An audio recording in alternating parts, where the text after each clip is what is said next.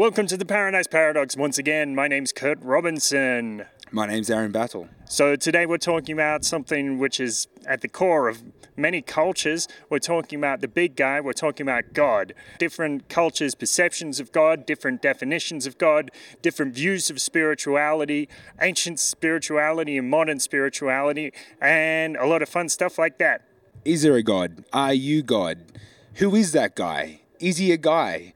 I don't know, but we covered our, our personal points of view on religion, all aspects of worshipping something, someone. Be sure to check it out. Cool.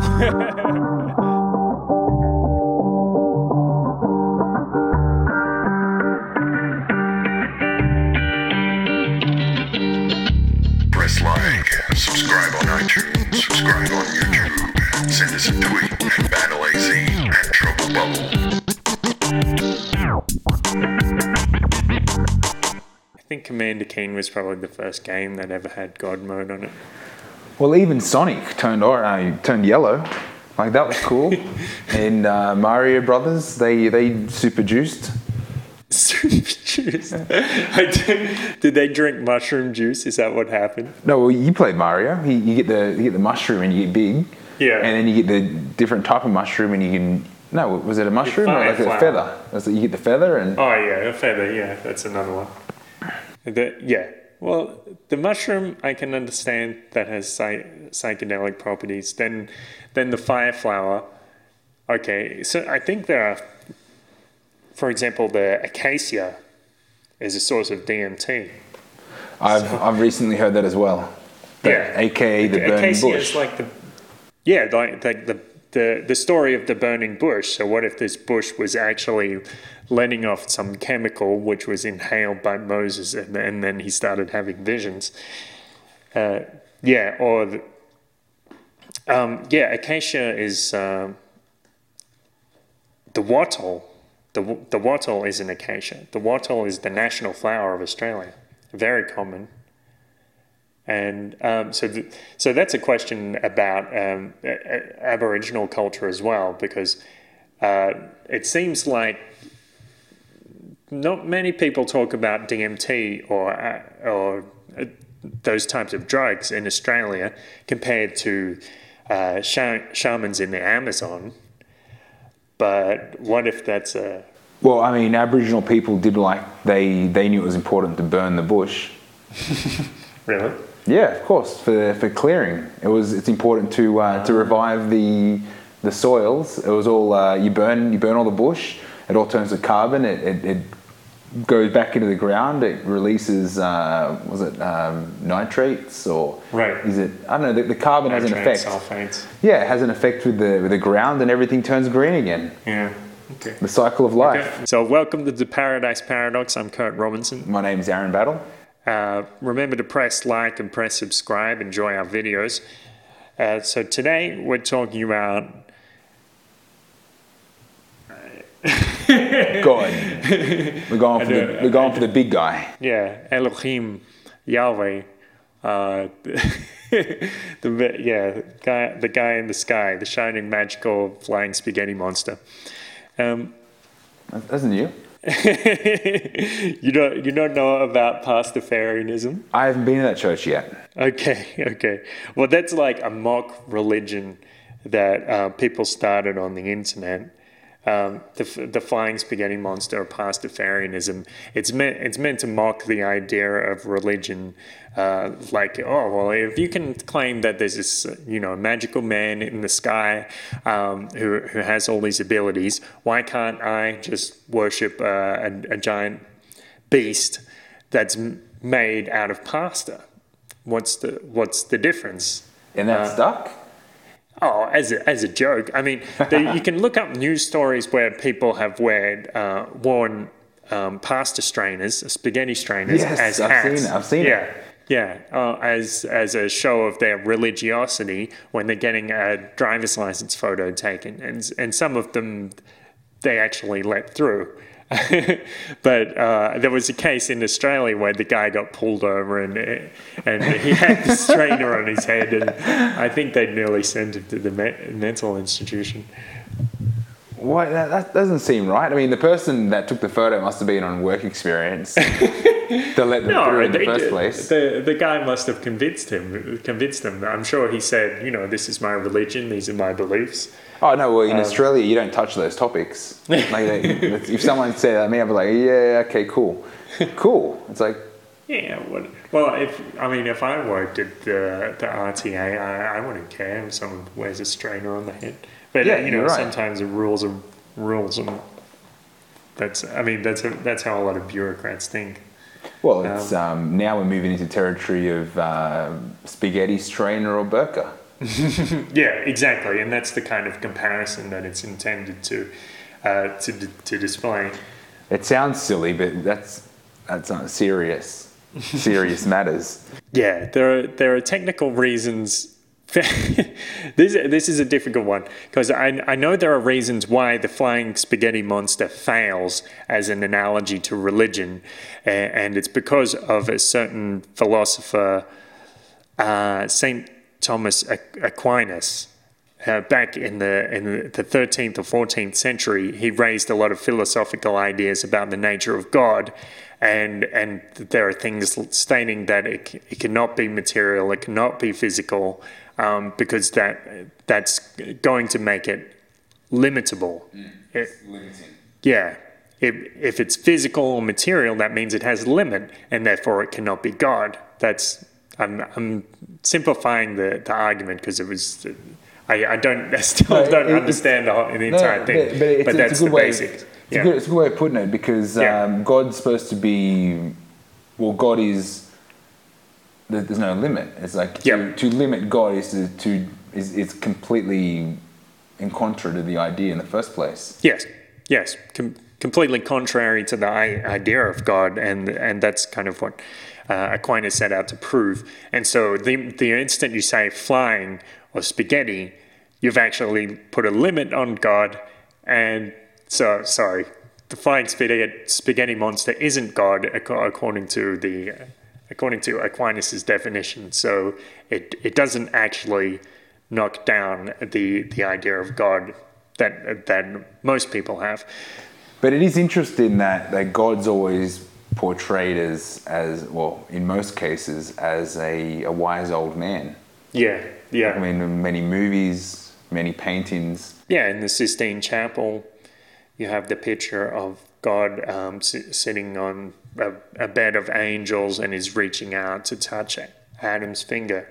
And, and in and, more recent pop culture, um, Morgan Freeman. Yes.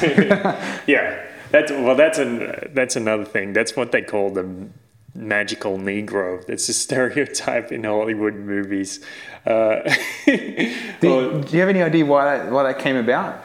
Why, why this, the magical Negro appears yes. in movies? Yeah, that idea. Uh, that's that's a complex subject. I, I think it's some it's something to do with white guilt, and I, it's, I, yeah, it's something to it. do with how um, Hollywood has a very leftist bent. So they're always trying to be politically correct. And so in one, one way that they're trying to be politically correct, which actually comes off as rather condescending, is to include uh, the these black people who actually have magical powers. Like, for example, in Oh Brother Where Art Thou, they, they meet a, a magical Negro who's, a, who's an old man and blind, but he can see through time. Or the um, Spike Lee calls... Uh, calls certain instances a super-duper magical Negro. So, for example, in The Legend of Bagger Vance, that would be an example where Will Smith plays a, a sort of angel. Uh, so, the yeah, the thing about these characters is they're always, in some way, they're subservient to white people. And so it's it's it's really twisted. It's, it's really twisted. twisted. So, anyway, they, they, how do they? How can they feel individually about playing the role? I mean, they would have to know at some level. But I mean, it's just a job. Yeah. Well, I know Morgan Freeman has came out in interviews and he said uh, he doesn't believe in God, uh, and people assume he does. I guess, I guess because he he's played God in a couple of movies. Yeah, that's uh, interesting. I would have assumed he would. Yeah. Yeah. Yeah. Well, um, before we before we even decided we want to talk about this topic, mm. it was like, you sure you want to talk about talk about God? It's like uh, the fact that I I know that I'm thinking about who's going to be watching the episode before I'm talking about the episode means it's going to be a good episode. Yeah. So uh, sorry, Ma. Uh, I'm sure it's cool. I'm not sorry. I'll t- I'll talk about it all day if it, if it, no, it's, if it's, it's interesting. It's, it's good, but I mean, you know, I'm I'm aware of other people being upset about what what could fly out of this mouth. Yeah. But we're going to start with: do we believe in God? Like, this, this is like a, a fundamental point. Before, yeah. Before what, what is God? How is God perceived? Or you know, how what are we going to call it? Spaghetti or or black man? I, I believe in God. The the the Lord, our venerable Reverend Morgan Freeman. Uh, yeah, well, I would say I, I, I do believe in God, but um, this is an interesting question because people have asked me this before, and I, I asked, well, hang on. You got to define your terms. What do you mean when you say God? And I remember I was I was on a date with a young lady, and and she said that, and, and that was my response. And she said, well, God is like uh, an engineer, uh, an architect of, of the universe uh, who created everything. And I said, okay, no, I, I don't believe that. And, and her response was, oh, that's okay. You don't, um, not everybody believes in God. And I said, I, I didn't say I believe in, I didn't believe in God. What I said was I didn't believe in your God. And that's a big difference. Yeah. So do you believe in God? I, I believe in God, but I'm still processing that definition to see where that, that fits in my, my mm. idea of God or not. Mm. As like a, an almighty, as a being, mm. as a being that created, like as an architect, because we're, we're limiting his job role. Mm. Because I would have thought God is that. At some level, plus the universe, plus everything in the universe, plus everything outside the universe, and mm. infinite other universes. Yeah. Yeah. So, does that, does that mean I'll say yes? It sound, sounds good to me. Well, was that was that the first date, by the way? Yeah. Because that, yeah. that sounds a bit heavy. Yeah, well, I didn't bring up the subject. Yeah. Could have been a cool chick. She was all right. Uh, so yeah. I guess the next question is, um, I guess what, without saying your definition, okay, are you, are you religious? No, no, I'm not religious. Okay, I I think I am religious. Yeah, but I'm thinking about it. But uh, okay, because this is a thing as well. Because if you say you're religious, it does imply that you follow one religion. Yes. Specifically. Yeah. And but there's a saying about truth, uh, follow those who, who seek the truth, run from those who claim to have found it. Mm-hmm. And that's uh, it always uh, seems to be a pretty good smell test for, for determining oh, d- who to hang out with. Well, okay, if I have to say that I'm religious because I'm I, I belong to one religion, mm. then I think I fail. Mm. Mm. Because I like but you, st- you do think you're religious. You would consider yourself religious. I, I consider myself, if someone asked me, are you open? Mm. Are you religious? I would consider myself religious. Mm. But um, but I think I follow more than one religion. Right. So would that put me out of the religious category? I don't know. Well, the Bible says you can't be a servant of two masters. Okay. All right. But yeah. Okay. All uh, right. So I, d- I don't let's, know. Let's keep diving. Yeah. I'll, we'll come back to that. Yeah. Well, I can, I consider myself like when people ask me if I'm religious, I I say, I, I say I know it's a horrible cliche, but I say, well, I'm not religious, but I am spiritual. Um, another word which I I, I don't use because it's a little technical, but uh, I describe myself as a pantheist, meaning I believe that God is in everything. Everything yeah. is God. Yeah, I can, I can say I agree to that. Mm. Man, there's so much. Uh, there's so many definitions. Yeah, yeah. I mean, we're gonna be really. Well, I mean, we'd have to be careful because I say I believe in everything. I think, I think and and even more so, I believe in what I don't believe as well. does, does that make sense? I don't know. Let, how, how do you let, do that? Let, let me explain. If I meet someone that's come up to me with a completely new religion. and in that, and they say, you know, I believe in uh, in one almighty power. Uh-huh. I, I believe that everything is part of that. I, I believe, uh, and and so on. You know, like the what what, was, what could fit into most religions, hmm. but then gives it a, a funny name, and you know, draws his God in a, in an image that I'm not familiar with. Mm. Um, I believe that that person believes in that, mm. but I'm not aware of it. So how can I believe in it just yet? But I believe that they believe it.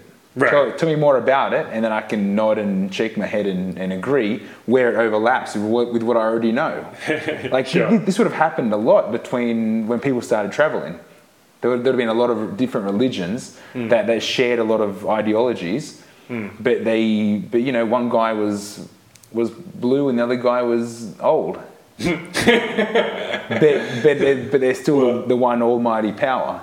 Yeah, that, well, you that know, designed you know, everything. For, for a long time, it was forbidden to portray any uh, angels or or God, God himself or itself in in any work.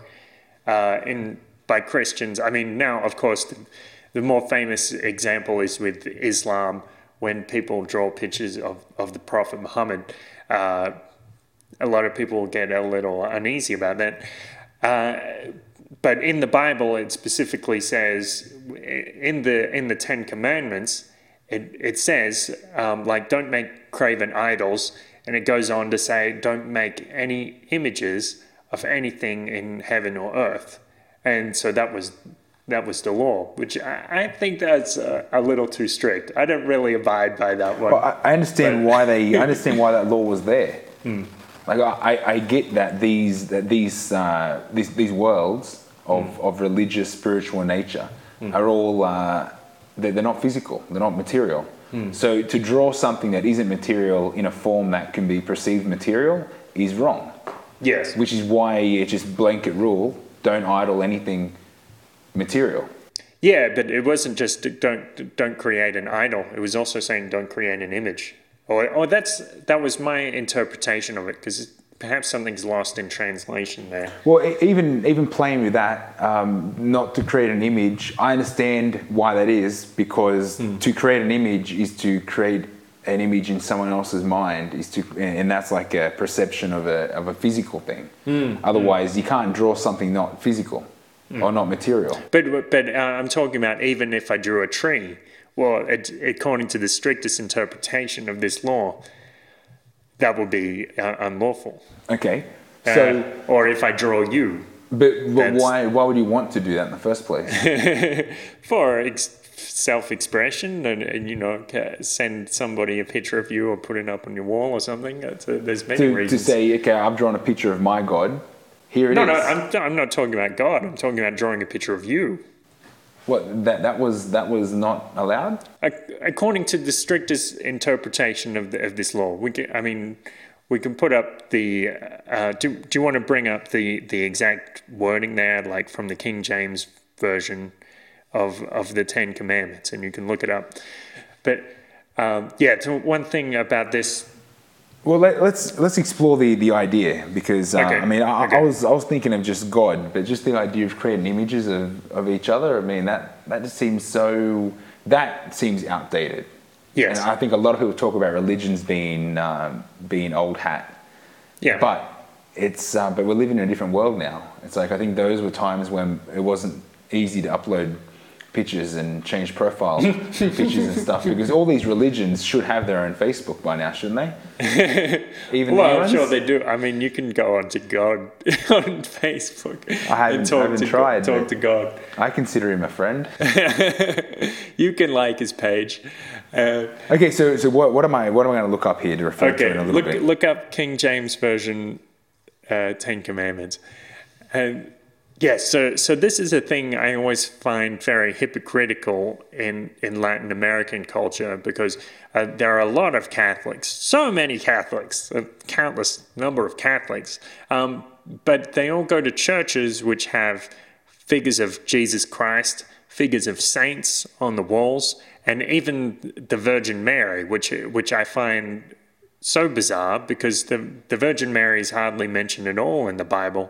There's even this, there's a one scene where um, one of the apostles comes to Jesus and says, "Oh, Jesus, your family are here." And, and Jesus is like, "Who are you talking about?" He, he says, "Well, your, your mother and your brothers and your sisters." And Jesus says, "This is my family. Like the people, the people are, who are closest to me spiritually, they are my family. Like my church is my family." So it, uh, which could be family, family home. Mm. Or, or, How do you mean? Well, I, I, I mean, like these are people that are real to him. Yeah, yeah.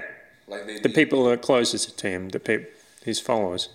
Yeah. Okay, so I've got the got the list up here, and there's a comparison. Okay, here we well. go. "Thou shalt not make unto thee any graven image, or any likeness of anything that is in heaven above, or that is in the earth beneath, or that is in the water under the earth." Now, you see how that's that's pretty limiting.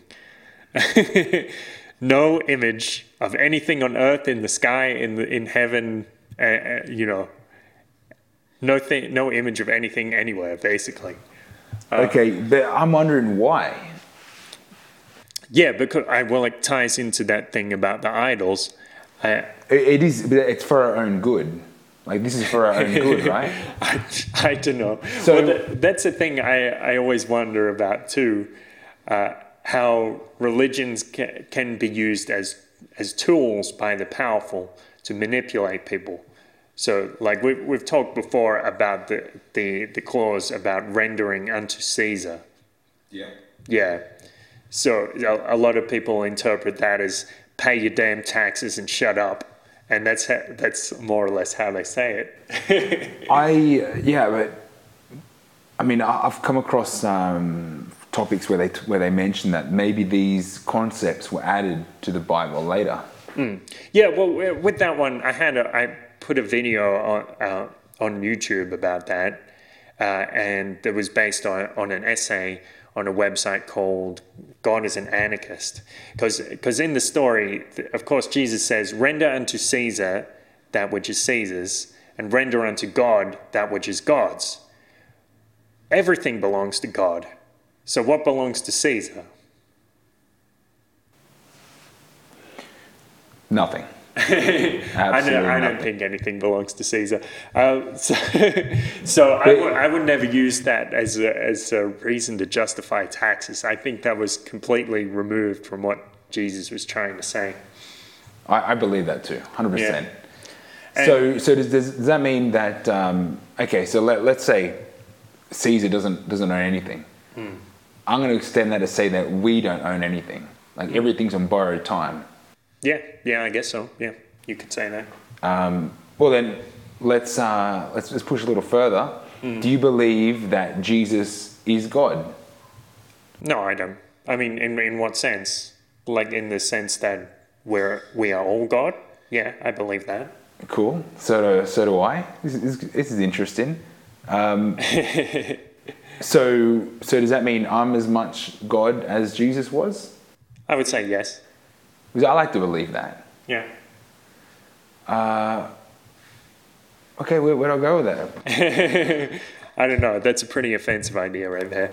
Yeah. Um, I mean, I, I, I, just, I just know that people are going to... Understanding that. I mean, that, that that to me seems like really simple logic mm. by by most scriptures. Mm. But that, that can be quite offensive to people. Mm. Mm. To say, you know, I'm, I'm as much God as as Jesus... Yeah. Would, would upset a lot of people. Yeah, yeah. And I, I don't understand why.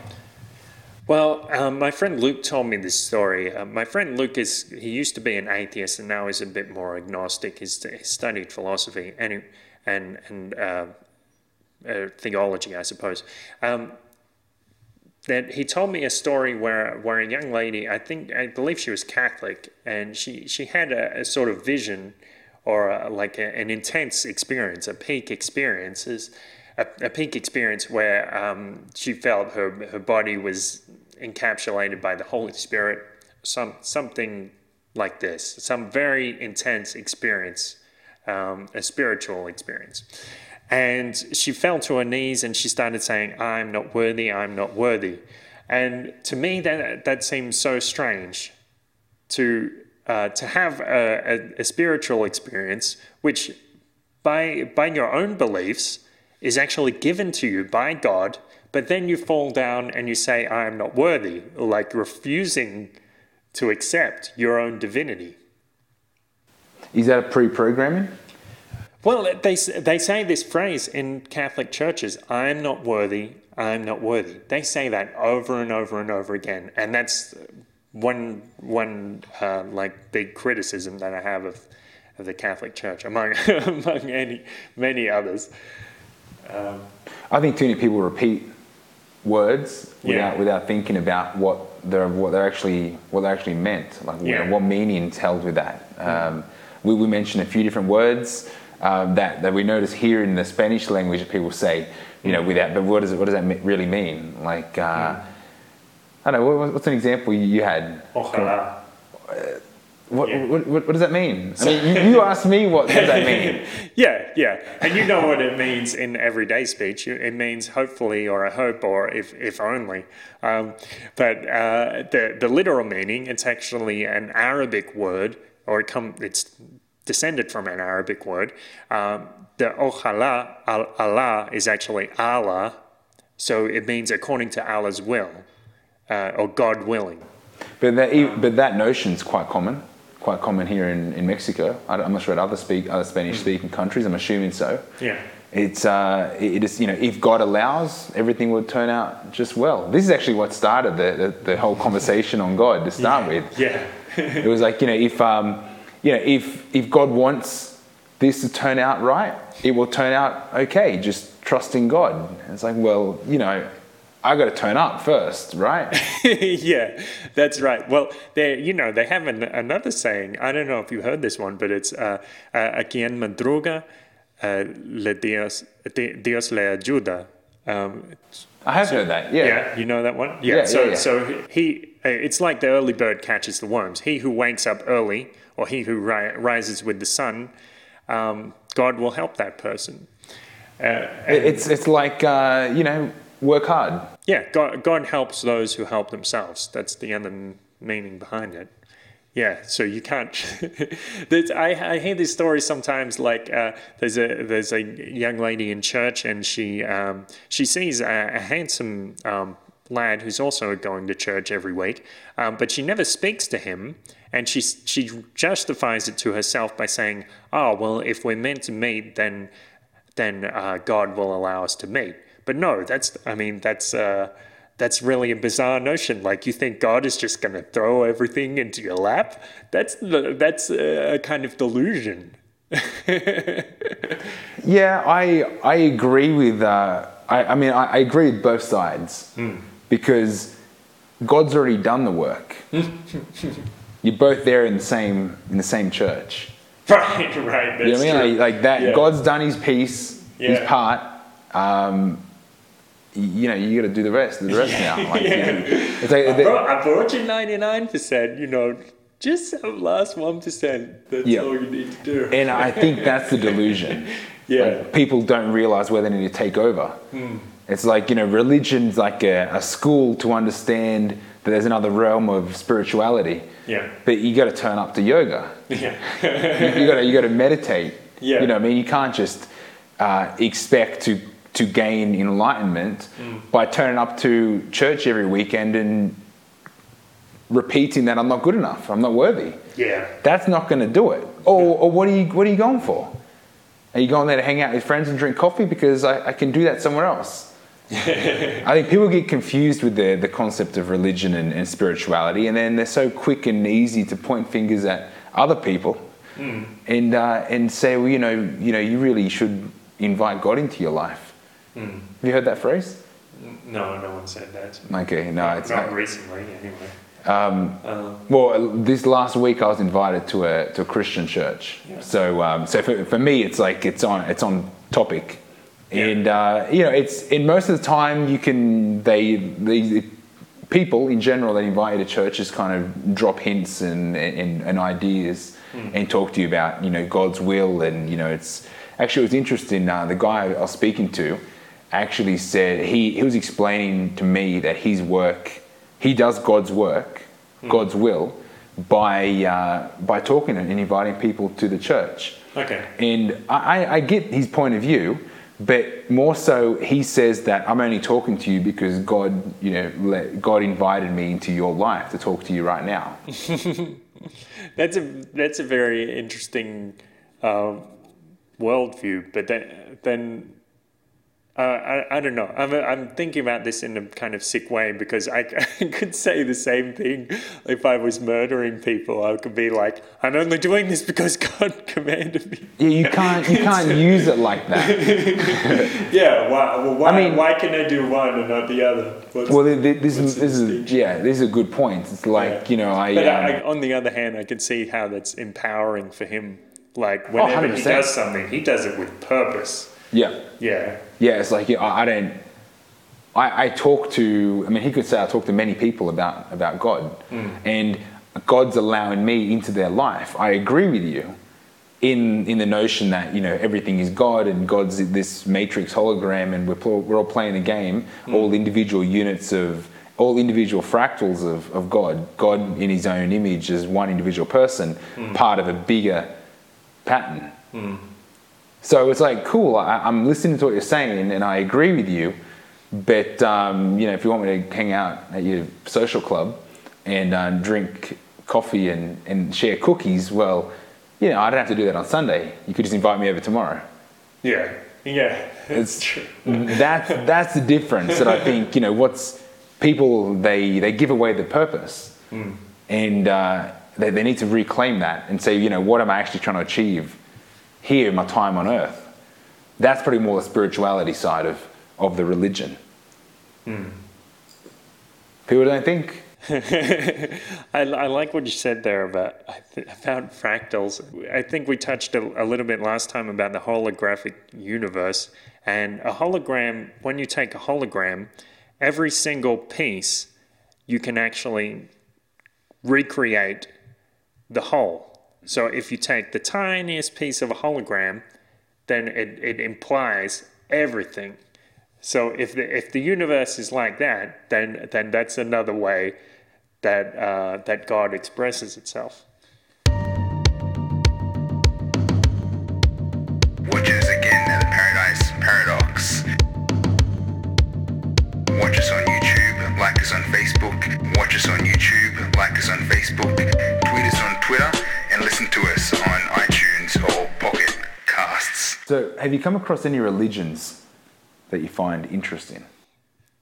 Yeah, yeah. One which still has a kind of special personal significance to me is, is Taoism. This is kind of a, a weird story. I used to have a, a kind of fascination with the word master.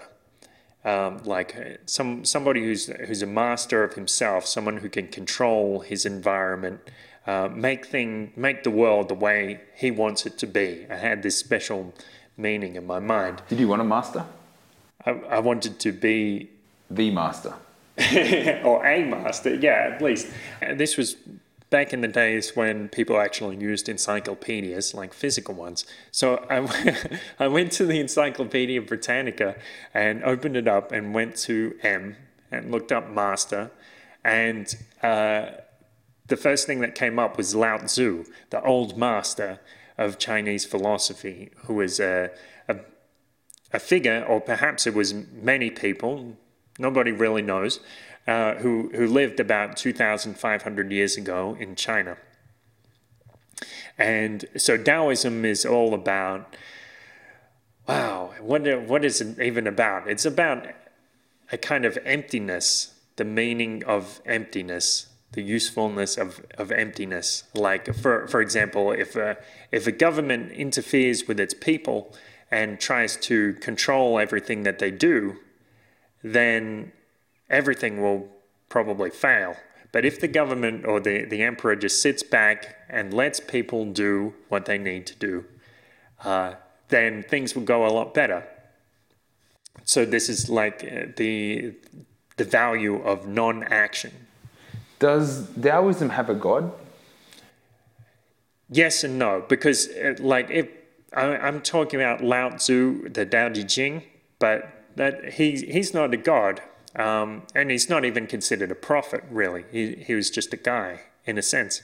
Uh, but then there are there are also different parts of, of the religion where they have eight um, eight gods, um, and and sometimes figures get deified. It's kind of like becoming a saint. So I guess the answer is yeah, the uh, whole heap. You mean like like many? Yeah. Okay. No, I, I asked that because I've always thought there wasn't a god in Taoism. No, yeah, there isn't really. I mean, not in not in the same way there's a god in Christianity or Judaism. No. But, but most of these gods individually would appreciate there being a higher power again. Yeah, yeah. And so so the main concept is the Tao, but the uh, that's a very hard concept to describe. I mean, the beginning of the Tao Te Ching actually says the the Tao, which can be spoken or written, is not the true Tao, but it, it's that's really cool. Yeah. So it it is kind of like, I in in my view, it ties into this idea in, in yoga of uh, samadhi, which which is like the the purest form of meditation, when you can meditate so well that there's absolutely nothing in your mind, uh, perfect clarity, perfect nothingness, perfect potential. Potential and, for everything. Exactly, yeah. And that's one, uh, and another thing in the, I think it's in the Tao Te Ching, he says uh, that there are five notes in, in the Chinese musical scale, uh, but the perfect note is silence, because that allows the potential for everything. Yeah, I think uh, uh, my knowledge in Taoism is very limited, mm. but I think it's very, it's pretty, it's one of the religions is very common. Mm. It's just not very, it's very, uh, it's not very well known for mm. its for its like its core. Mm. Like because it, it's it, very subtle. It's not something you can easily stick on a bumper sticker. Like you can put Jesus saves on a bumper sticker. You can't put uh, the Tao that can be spoken is not the true Tao on the bumper sticker. It just doesn't work. Well, I don't think people would, would get their head around what that means between the time of the, the red to the green. Yeah. um, but did, in the uh, the yin and the yang, mm. like the, the the symbol, yep, is de- derived from Taoism. Yep. Yep. I think that m- most people know what that is. Yeah. Like I think I think that's like an international symbol of, of balance. Yeah. Yeah. Balance, and some people interpret it as good versus evil, but I, I don't think that's really the original intent. It's it's m- more about yeah, say ma- masculine and, and feminine, or, um, di- different factors at play in the universe. I think when, when you're talking about uh, factors being so pure to open up um, unlimited potential, they can only be, they can't be in words. They can only be in these in these images of of uh, like mirrored, but but not. I mean, it's like. Uh, mm. I mean, I, I'm thinking. Uh, I mean, the the Mayas, the, the Mayan civilization have, have like a, a similar yin yang. Really? Um, you, you haven't seen it? No, it's, no I, I don't think I, so. I can never remember what it's called. Oh, was it? That was the, just that the, that black and white thing you were looking at. The, yeah, yeah, yeah, it was. The uh, what, the, the Hunab Ku? Who now what? Yeah, no, it's it's. I'm, I'm not. I'm not doing this, this thing justice. Okay, but well, I mean, we're we're putting a picture on the screen right now. There it is. Yeah. And for um, for Kurt. Here it is. Ah, yeah, I see. But it's, uh, I mean, this, this opens up. I like, I, I like to re. I went through a little phase of looking into um, Kabbalah. Yeah, cool. Um, and it was mainly for like the uh, the symbols, mm. like you know, like they use, like for the Kabbalah is like the uh, the is, is a, a school of mysticism on the on the side of of um, of Jewish philosophy and religion. Yep. Um, this, I mean, that it's it's not it's not. I don't think it's predominant in uh, in Jewish religion or uh, now. No, I don't. But think so. uh, but it's become its own entity, and you know, it's pretty more more known for like celebrities following Kabbalah traditions. Yeah. But uh, but concepts like the the tree of life and the flower of life, fruit of life, all these mm. geometry is uh, that's what I was thinking about when, when you're saying you know, you can't, you shouldn't draw pictures, because pictures, if I if I draw a picture and show it to you, you're going to interpret that and perceive that picture totally different. Mm. But a geometric uh, a geometric structure is right. is what it is, and I can just I can draw that to specification, right, and okay. give that to you, and you're like, we're seeing the exact same picture. Okay, so yeah, that's very interesting, because that, that that's true. Because even in even if I take that commandment to its strictest uh, limitation, it still wouldn't limit drawing a geographic, uh, sorry, geometric figure, because a geometric figure isn't a representation of something on, on Earth or below the Earth. Or exactly. Yeah. The, this this for me was was interesting, because now I can transfer an idea pure. Mm. That has unlimited potentiality mm. in, in something that's got so much more information. Mm. And I can I can share that to you. I can pass that to other people. Mm. So Kabbalah is based on a lot of these these sacred geometry. Mm. Um, there's, there's a good documentary, and I'm sure you've seen it, Inner and Outer Worlds. No, I haven't seen it. It's got four parts. You got to check it out. Okay. It, cool. It is no doubt the best documentary that I've come across that links... It starts very basic on like nature and cool. geometry, but then it takes you all the way through to to uh, it, it makes you feel pretty little, which which is good because that, that, that needs to happen to a lot of people. you need you need the power ripped out of you so you can take it back when you're ready, if if it's uh, if you're worthy. that that's up to you to decide. Burn. Okay. yeah. So, I mean, I, I don't know, I don't want to talk too much more about Kabbalah, but the geometry is cool. Yeah. Because yeah. they because that, that idea of what they were able to do was to transfer ideas amongst themselves in code. And, you know, you, you could draw, um, they, they believe uh, Leonardo da Vinci's work had hidden geometry inside his pictures. Yeah, well, we we were mentioning that picture of the guy s- spread out on, on his back uh, inside the circle. Mm-hmm. Um, I, actually, it came up in something I was watching the other day, and it, it's actually it's it's kind of an essay about the golden ratio, yes. uh, like the the ratio from a man's head to his belly button compared to his head to his feet is is about one to one point six, yeah. the, the golden ratio.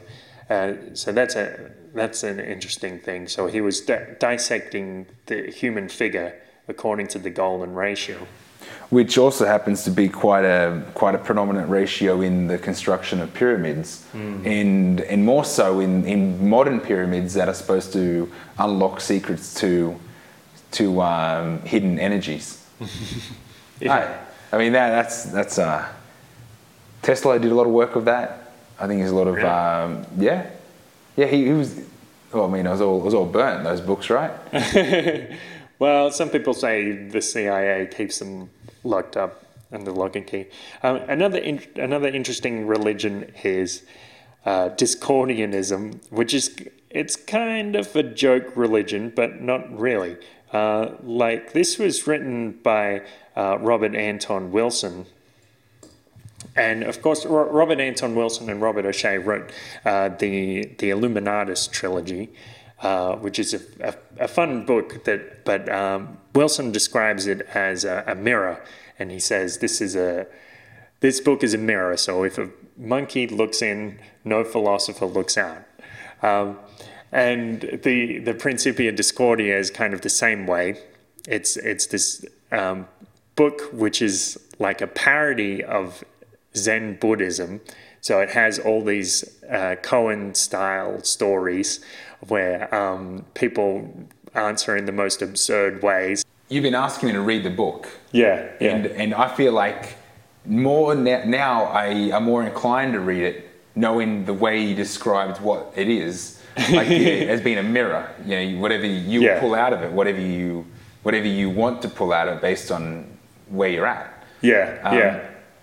Well, yeah, and at the at the end of the Principia Discordia, uh, Wil- Wilson and O'Shea wrote, um, if you think this book is just a ha-ha, then perhaps you should go back and, and read it again. So there are all these subtle philosophical um, questions in there Uh, um, the the idea is that the um, the supreme god of the, the universe is actually the the Roman and and Greek goddess known as Eris or Discordia, who is the goddess of chaos, like a trickster god. So so he asked questions like, well, if Eris isn't the god, the supreme goddess of the universe, why do men have nipples?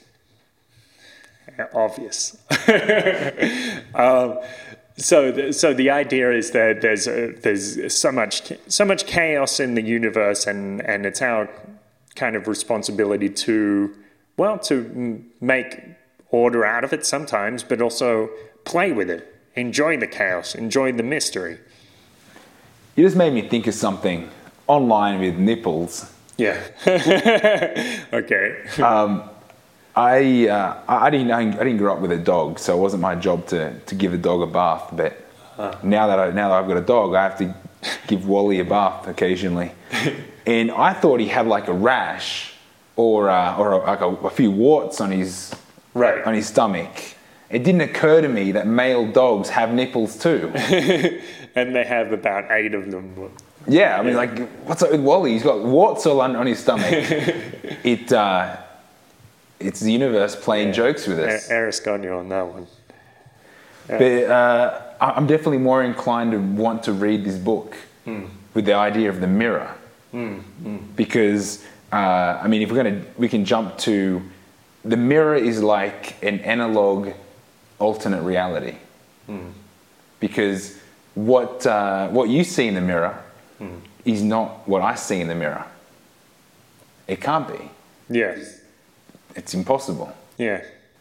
So therefore, mirrors are like unlimited alternate realities. I'm wondering whether God controls everything inside there as well. Well, have you ever seen something happen in the mirror that wasn't happening on your side? Um. Yes. Yeah? Yeah, I have. Okay. I have. That's pr- that's pretty freaky. Yeah, it's, but it, it is it is scary.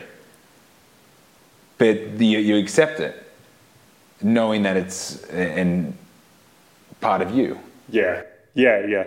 Are you are you talking about like?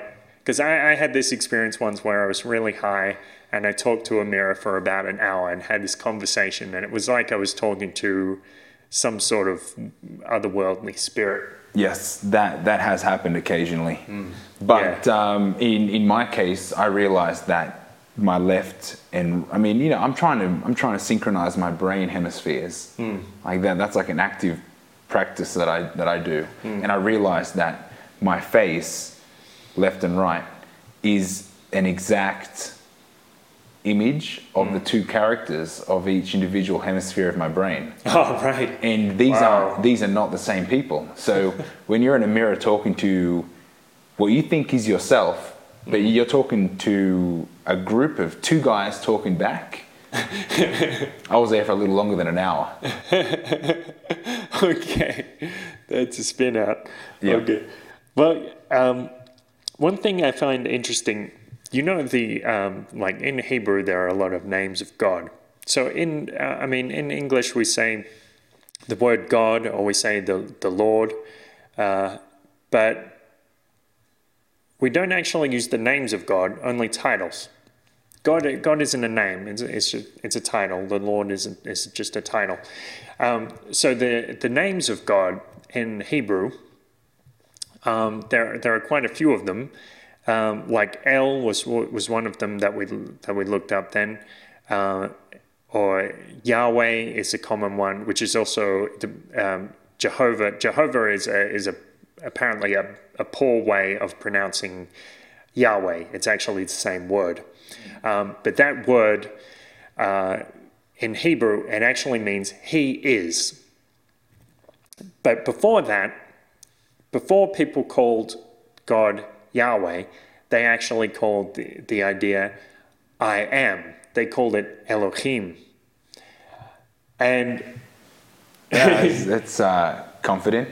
Yeah, yeah. You you would see why this is an interesting concept, because it's like saying consciousness or self-awareness is God itself. Yeah. But the, the acknowledgement mm. of itself mm. that's that's kind of a big joke, isn't it? Like, to think that maybe the, the awareness of oneself is the presence of God himself? I don't know. Yeah. I mean, I, I know I know people, I know there are people that believe that, mm. and many. Yeah, like pure, pure consciousness is, is God stuff. Yeah. Yeah. Yeah, and, and which is why, you know, many Eastern religions work on trying to lift that level of consciousness, mm. uh, which which today has got many different names, like, you know, just being mindful and, and a, yeah. a, awareness, you know, in, in modern, yep. you know, like modern, like we can say pseudo-religions where people are, I don't know, it's religions on top of religions, mm. or just uh, just belief systems. Mm. But uh, I, I, I don't I don't know, is, is that is that gaining traction, do you think? Uh, what, as in in terms of mindfulness meditation, or in terms of the, the linking of the concepts of consciousness and God? Uh, linking of the concepts with consciousness and God. I think people that are, that study consciousness realize that it's so much bigger than what they thought. I mean, when, when someone understands what consciousness is, and the fact that it's not on or off, and that you're not conscious or not conscious, there's an infinite level of consciousness. When you're when you're absorbing more of infinity, well, then you're going to end up getting somewhere pretty high, mm. and and that highness gives you power, mm. and almost a God mode, which I don't think is a coincidence. We call it that. I don't know. Yeah, what, what, what, are your, what are your thoughts? Commander Keen is Commander Keen is a discourse on theology. Well, I think we were talking the other week about. Uh, the double slit experiment. And so if your consciousness can actually affect how how things change in the real world, which indicated by the double slit experiment, they, they can, they can, they can change how light particles behave, then consciousness does have some kind of godlike quality, at least in that limited uh, sphere. Well, you, you're, the, you're the creator of your perceptive environment. Mm. Therefore, you are the environment. Mm. You uh, and and you get to decide how much interaction you are willing to uh, exert on the environment, mm. based on your beliefs. So, when you want to give your beliefs away to a religion, mm. then you're giving your power away. Yeah, yeah, I think that's true, and I think that. That plays into the idea of morphic resonance as well, uh, because if if one only one person believes something, well, that that idea might not be very powerful. But um, and maybe he even draws something on the wall, or he creates an idol and says, you know, this idol is powerful. If it's only him who believes it, it's not so powerful. But if a hundred people, a thousand people, a hundred thousand people believe in these same same beliefs, suddenly, well, that guy probably has quite a lot of power. Whether or not you be- believe there's some spiritual element there, that guy has become a cult leader, and that means he can he he claims to have this co- this contact with God, which other people supposedly don't, and that leads to a lot of problems. Well, um, I'm thinking of like the. You mentioned like morphic resonance, yeah. being the, the product of a collective consciousness, mm. or unconscious, which therefore can yeah. be manipulated yeah. by the, the people that have consciousness. Mm. Uh, I guess does that make religion unconscious? If you're if you're going to, re- I mean, language is unconscious. We speak without. Focusing on the the frequency and rhythm, or right, uh, free, right. yeah, of the words. You don't have to think about where you're going to place your tongue in your mouth to make that sound R. Exactly. Yeah. You just you just make you just you're you're making sound just by by trying to exert um, expression. Yeah. Or trying yeah. to transfer ideas, but uh, when when all of a sudden you realize that you're speaking a language that you're not actually you're saying words that have deeper meaning. That have been for thousands of years just mm. used, and mm. all of a sudden you start thinking, well, what, is, what do these words actually mean? And you're you're yeah. you're asking God for for help every five minutes, mm. or you're you're saying, you know, if God will let this happen, it will happen. yeah, you know, it's like uh, you know, if I'll, I'm going to go out and I'm going to shoot ten people, and they will live if God decides they will live. Yeah, well, that's something I heard in Colombia. I I don't know if this is true, but it. It probably is. So uh, what would happen with hitmen, uh, they would go to a church and they'd pray to the Virgin Mary and they'd say, Virgin Mary, uh, I'm about to shoot this man. So if you think he should live, then uh, I, I think you should intervene, uh, stop the bullet hitting him. And they would use that to ease their conscience. Uh, Which so, is a terrible way to use religion. I don't like the odds. Yeah. I mean, I'm not going to put any... I'm not putting my life on the on the line of divine intervention. Mm. Would you? Uh, well, in a sense, I do it every day, but... oh, yeah, yeah. I mean, I, I hear what you're saying, but... uh, yeah, you never, you never know when you're going to go. Uh, Yeah, so the, um, what you were saying about the power of words.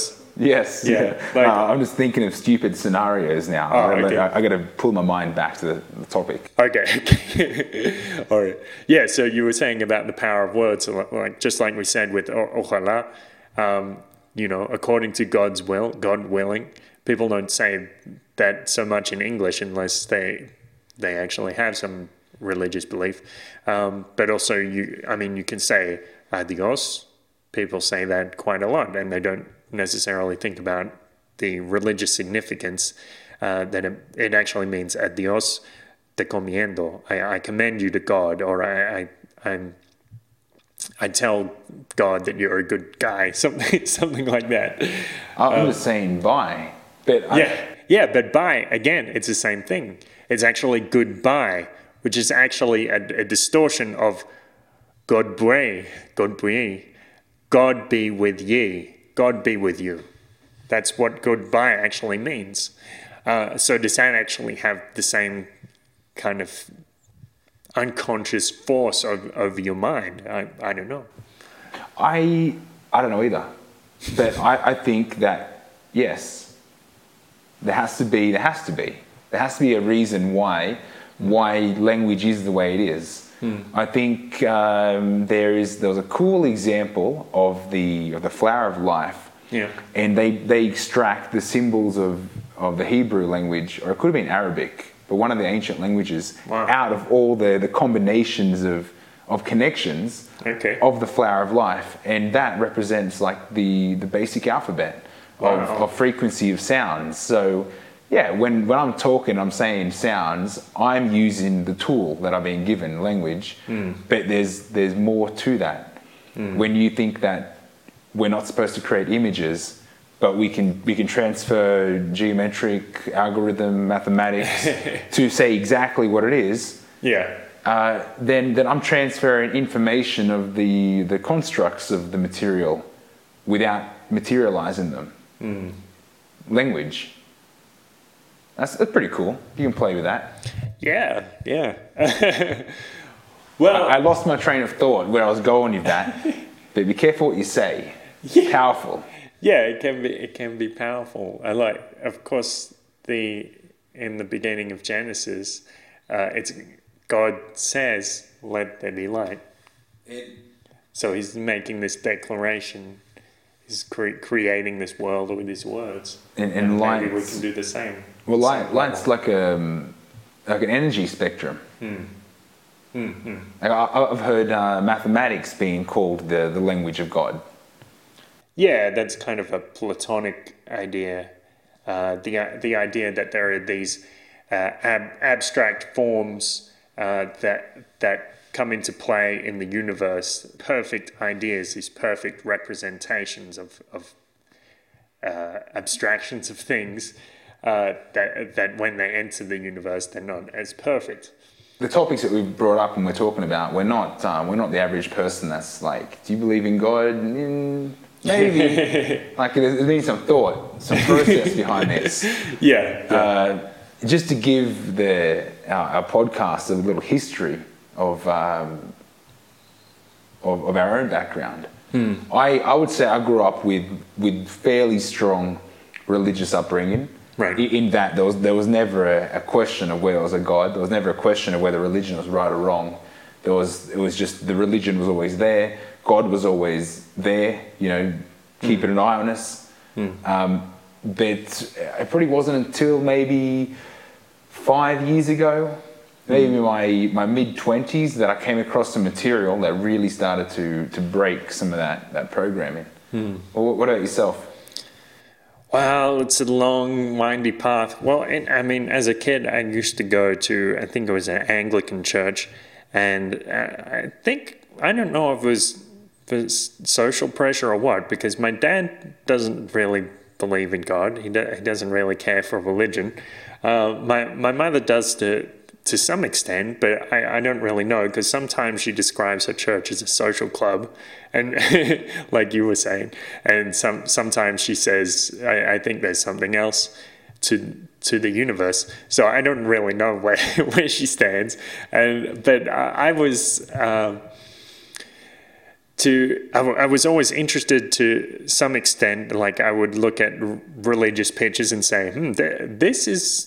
Interesting. Like I'm, I wonder what this, what what the meaning is, uh, and what people believe, and yeah, I would read uh, religious texts like the Dhammapada, the the Tao Te Ching, the Chuang Tzu, and, and and other things to try to ex- explore these ideas, and, and and the New Testament as well, the Old Testament.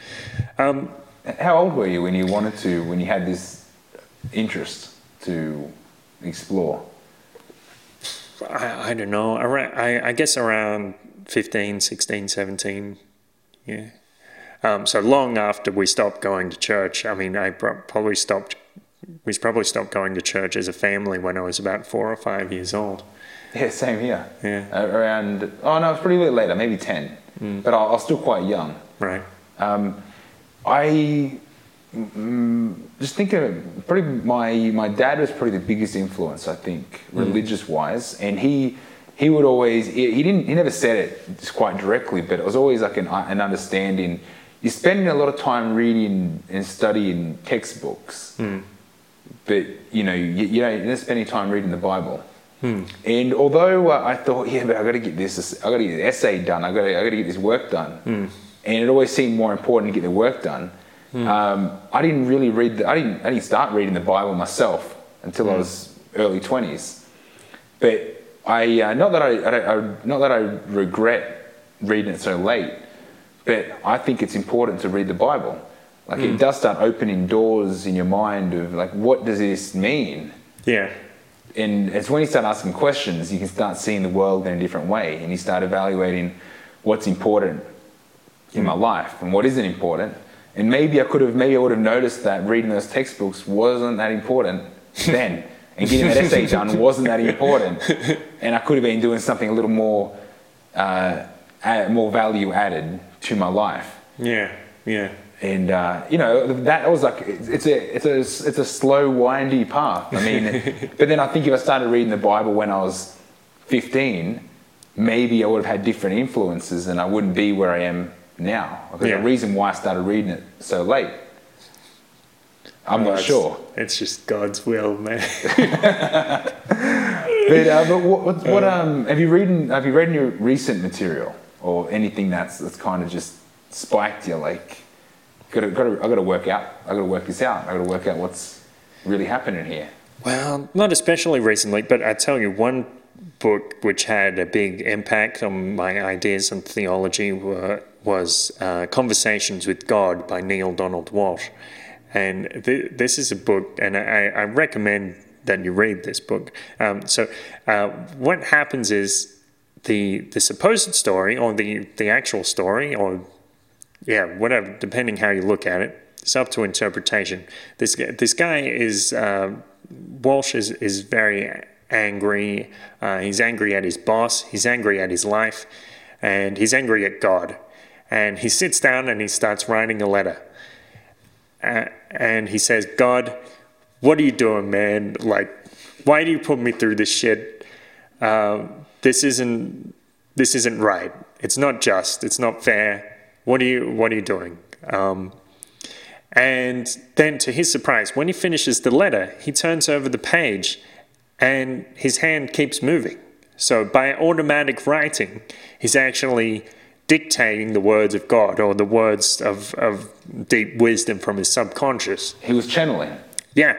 Some some kind of ch- channeling, whether that source was within him or w- without him or both, um, that's that's an, another question. But the the book is very interesting, and it has ideas like, for example, well, so, yeah, I mean, different people have different ideas of God. All of them are valid. All of them are real in in a way. Yep. And yeah, I, I like that idea. Well, it's a good it's a good place to start with respect, because we're all at different levels of yeah. of, our, of of journeys or consciousness. Mm. Um, yeah, I've, I've definitely got. A, that sounds like an interesting read. I haven't read that one. Yeah, I think I better reread it actually. Uh, um, yeah, I, I'm just thinking. Uh, I mean, if we're going to recommend stuff, mm. I saw a documentary on the Tibetan Book of the Dead, mm. which. I haven't, I haven't got a copy of it. Mm. it, it I mean, I think I got the gist, which is why I never really went ahead to get a copy to read it, but mm. I think I might as well. Because the Tibetan Book of the Dead, it explains the, the Passover, the crossover between what happens when you die and the process of where you go to next, yep. depending on how you go in this in-between phase, mm. um, which is interesting because it really, it maps. I mean, anyone that believes in going to heaven, well, maybe you should have a look at the map between this life and heaven, and what heaven actually is. Well, you can start asking a few questions. Yeah. But it, it, what it did for me was remove the fear of death itself, mm. which once you remove the fear of death, you can start to think about death in a different way. Mm. So uh, when talking about uploading, upgrading consciousness and changing mind, that that to me was like a, a good. And there's a lot of movies about it. I mean, it's yeah. it's a cool book. Yeah. Enter the Void. Yes, that's a good movie. Yeah, that's that's a pretty trippy movie. If you're ready for it. you, you've seen it, obviously? Yeah. yeah. Um, cool. Cool. All right, we're we're about out of time there. Well, um, that was a good wrap. Cool. Into the Void. Yeah, I, I so wanted got, to finish on that. That was cool, but I, yeah. it's, better, it's better off watching it. I'm not telling you nothing. Cool. All right, uh, so my name's Kurt Robinson. My name's Aaron Battle. This is the Paradise Paradox. Uh, press like, press subscribe, press comment, subscribe on YouTube, subscribe on iTunes, and add me on Twitter at, what is it, at Trouble Bubble. At Battle A Z, you don't want to miss it. And peace be with you.